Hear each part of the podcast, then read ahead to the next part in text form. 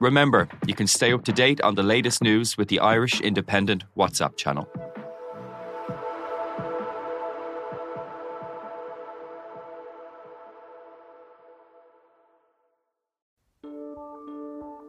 Seachtain an Indo ascéige.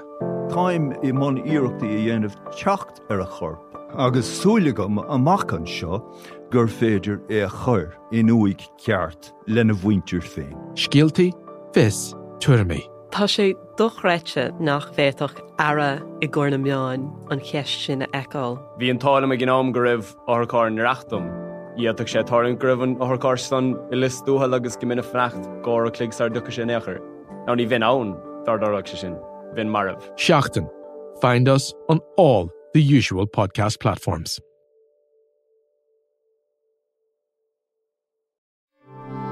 This is an Irish independent podcast. Tim Cook was the COO before he took over from Steve Jobs. So I think the money's probably on Jeff Williams, who's the COO. He's taken over quite a lot of responsibilities over the last couple of years. Sometimes a safe pair of hands, which I suspect, as you say, Jeff Williams isn't the most exciting person around, but probably that safe pair of hands is what uh, Tim Cook believes Apple needs to continue that that growth and continue that rather than having the sort of showmanship of jobs that we've seen in the past.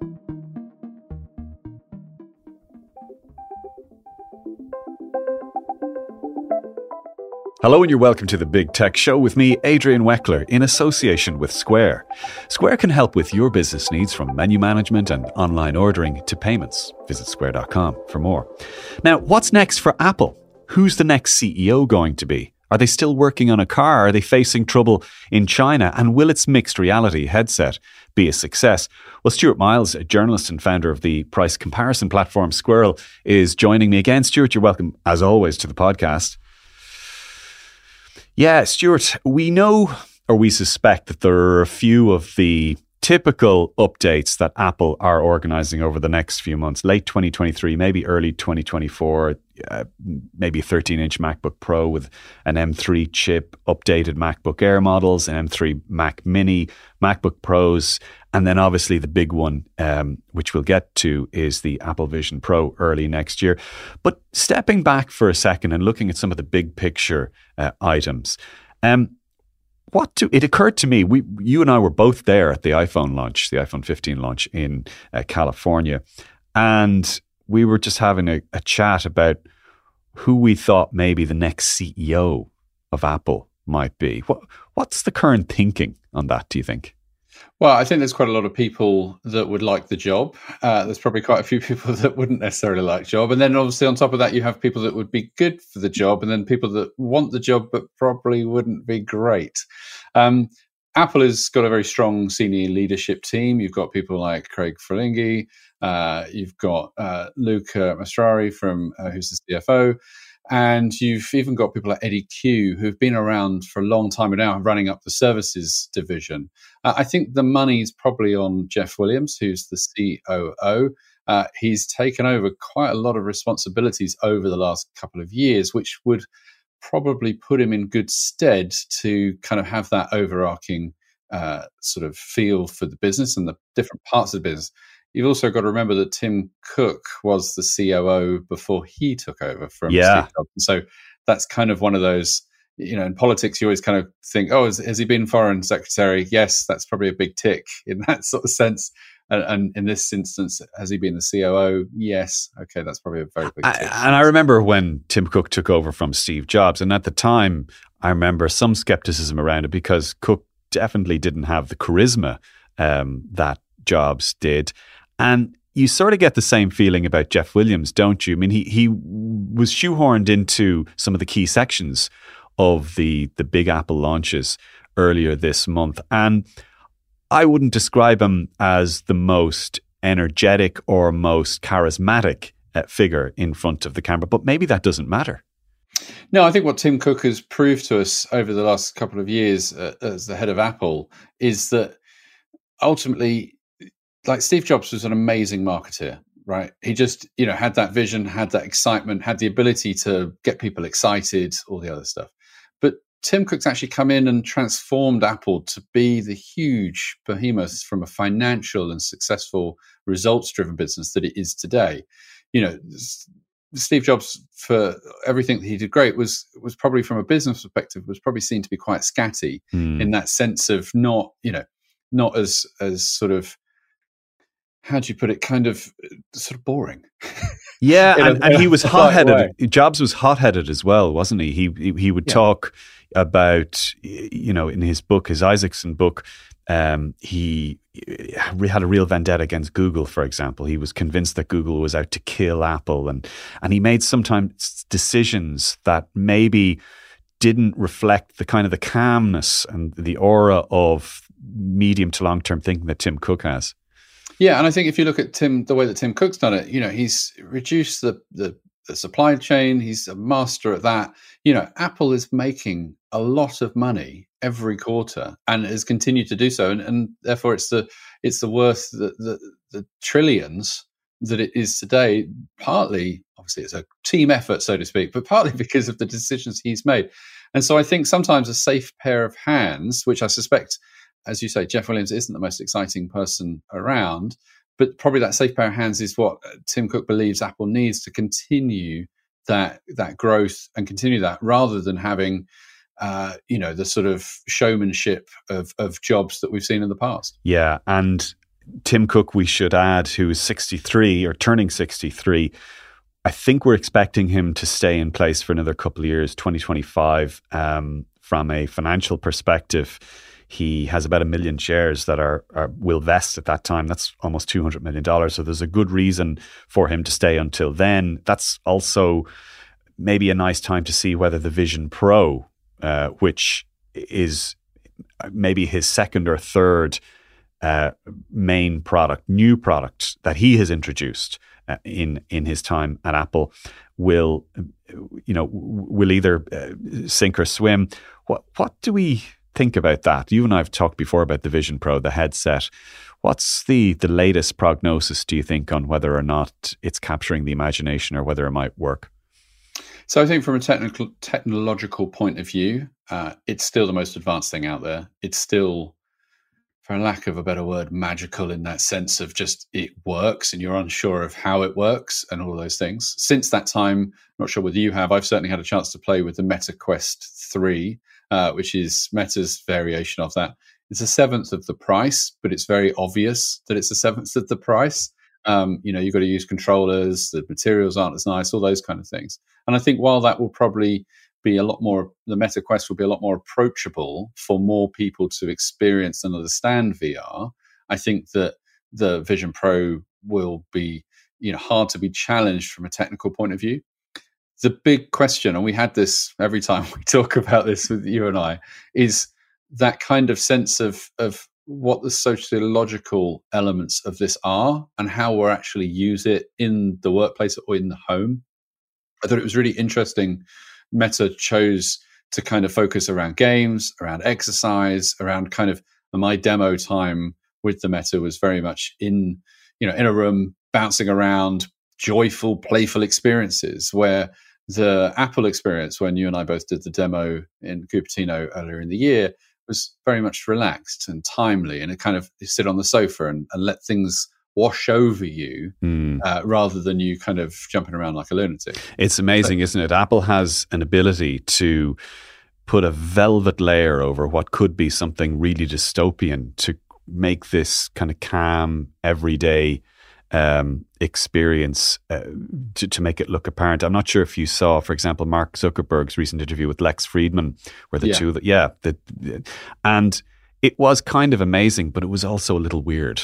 It was, yeah, I just thought it was, I mean, it, it doesn't, Lex is very kind of dry and Hmm. kind of, you know, that doesn't help. Uh, some of the words that Mark was using, you know, Zuckerberg was using of like, oh, I've, I've choked you closer and things. They obviously Yeah. did jiu-jitsu together. Yeah. Just, just the sort of language and that kind of like ethereal kind of trippy kind of approach just is is great if you're an engineer and you're really into that, but it's not a great way of of marketing and selling a product to a wider audience that is still trying to get their heads around virtual reality and mixed reality and augmented reality.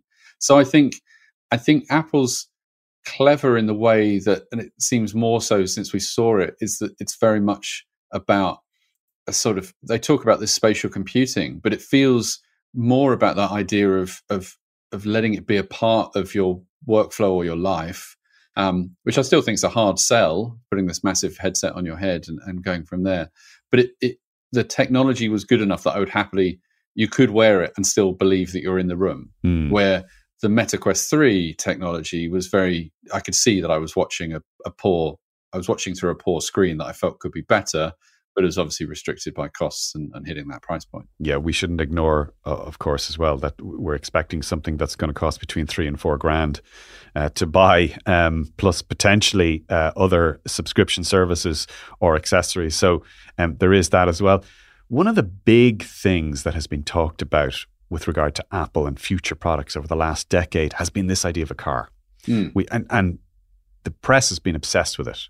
Um, now, over the last year or two, the rumors and the discussion and the chatter have kind of died down a little bit um, over that. And you know, I, I, see some of the analysts um, like um, uh, Ming Chi Kuo, who's one of the, the most prominent uh, Apple analysts, saying that the Apple car has lost visibility at the current time. And others are saying, well, they might have actually abandoned their initial vision of an autonomous electric car.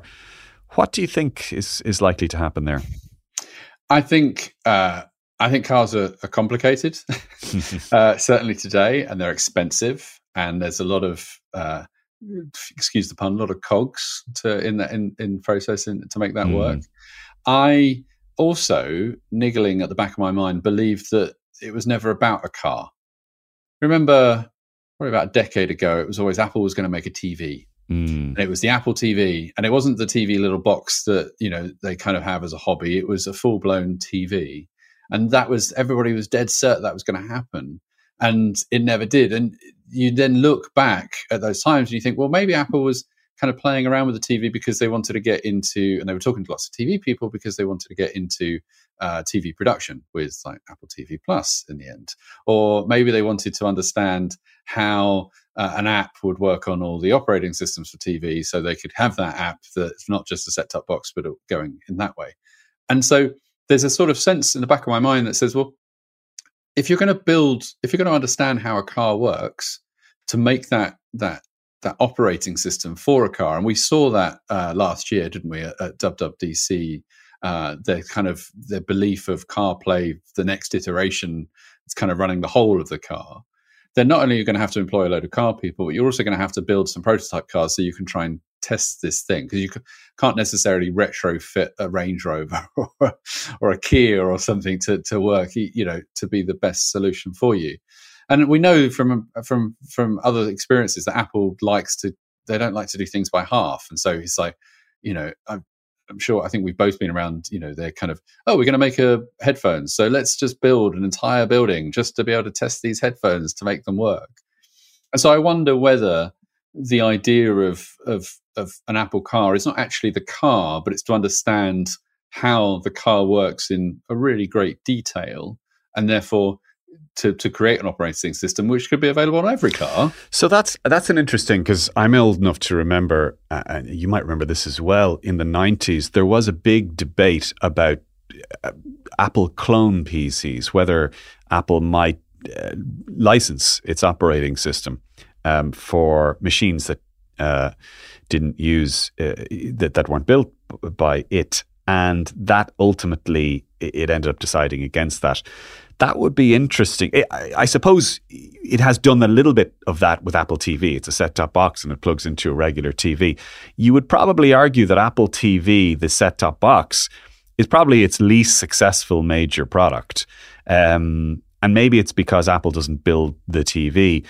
It would be interesting if if that vision of Apple being the software brains of another manufacturer's car, something that Apple had no quality control over, other than the the, the you know the, the, the requirements for the the OS. Be interesting if that happened. Yeah, and I think you know that's certainly one way of looking at. it. I think to tie into that over the last five years, we've also seen very successfully from Apple's perspective this shift into services and understanding uh, that you can make money once you're into the ecosystem. You can make a lot of money on people uh, subscribing to your services, whether that's more storage, whether that's TV, whether that's fitness, or what have you. And I think we'll continue to see services like that continue to form, but also power, you know, Apple's sort of business approach, not to move away from hardware. I don't think it's ever going to, that's not what I'm saying on that front, but that idea of, oh, how can we add another five, five bucks a month, 10 euros a month here or, or whatever. And if you can get, you know, anybody that drives a Tesla knows that there is a 10 pound uh, I'm sure it's 10 euros probably in, in Ireland, but you know, 10 pound a month subscription service for your car to allow you to get, you know, Spotify or what have you. If suddenly, like Apple Pay or Apple Wallet and all those kind of things, you've suddenly got millions of customers around the world paying Apple $10 a month to use services in their car because they've spent the money to develop a, a really good, you know, operating system, that that for Apple at this time, at this moment in time, probably feels like a really, you know, that's a couple of billion dollar business before you have to think about, you know, marketing it or doing anything yeah. else. No, I think you're dead right. Um, do you think Apple will make a folding phone? If they are, and I'm sure they've looked at it, we're not going to see it anytime soon. Um, they're just the, the way that the rumor mill works and the leaks and stuff. We would have had some bit of conversation yeah. by now. I think. Uh, I think folding phones are still very much. Uh, I think they're still in their infancy. Uh, they are gaining popularity. There does seem to still be a, a very big talking point about it. If you, it, has got that that ooh and wow moment when someone at the table is uh, pulls out a, a, normally a Samsung Galaxy Flip.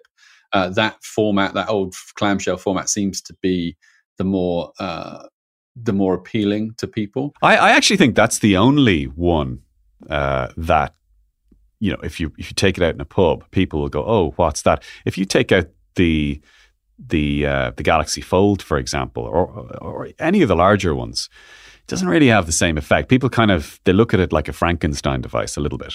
Yeah. Yeah, and, and I think so. There's still an excitement about it, but the technology is still new. There's still concerns, I think, over the the quality of the screen, mm. you know, and that fold line. You know, Samsung comes out and says 200,000 folds, which sounds it's like in reality that's a lot. That's a lot it of is. folds, but because it's a number, people go, oh, I might use it more than 200,000. know. you know, I really open my phone a lot. What happens then? And you know, and even still, you kind of after a couple of weeks, you can still see that crease. And I think for Apple, that just doesn't feel. It just feels like there's too many elements to go wrong, mm. uh, and and and so therefore, I at the moment I don't think they're gonna they're gonna enter the market. That's not to say they they won't ever. They're very good at adapting, but I also know that they kind of. When I was at the Vision Pro launch, talking to some of the senior Apple execs, they were like, "Well, it's going to keep us busy for the next decade," and not many companies think in 10 year cycles. And, you know, so if you think that they're already thinking that about the Vision Pro, then the reality is, is that the, the iPhone is already up to iPhone 25 in that sense. Yeah. Uh, and so, you know, it'll be interesting to see whether a foldable does feature on that, on that line. Stuart Miles, journalist and founder of the price comparison platform Squirrel. Always a pleasure to to have you on on the podcast. Thank you very much for explaining that so eloquently, and thanks also to JJ Clark who produced today, to Conan Doherty on video, and to Gav Hennessy on sound. You've been watching or listening to the Big Tech Show with me, Adrian Weckler, in association with Square, and we will talk to you again soon. Bye bye.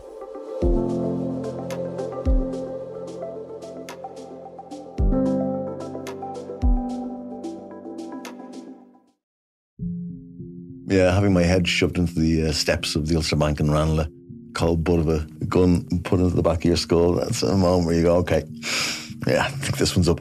How does a high flying academic become one of Ireland's most prolific bank robbers? What I would see as the most important part of this still lies open. I'm Not Here to Hurt You, a brand new series from the award winning team behind the Indo Daily. That November day, that's where it all, all begins.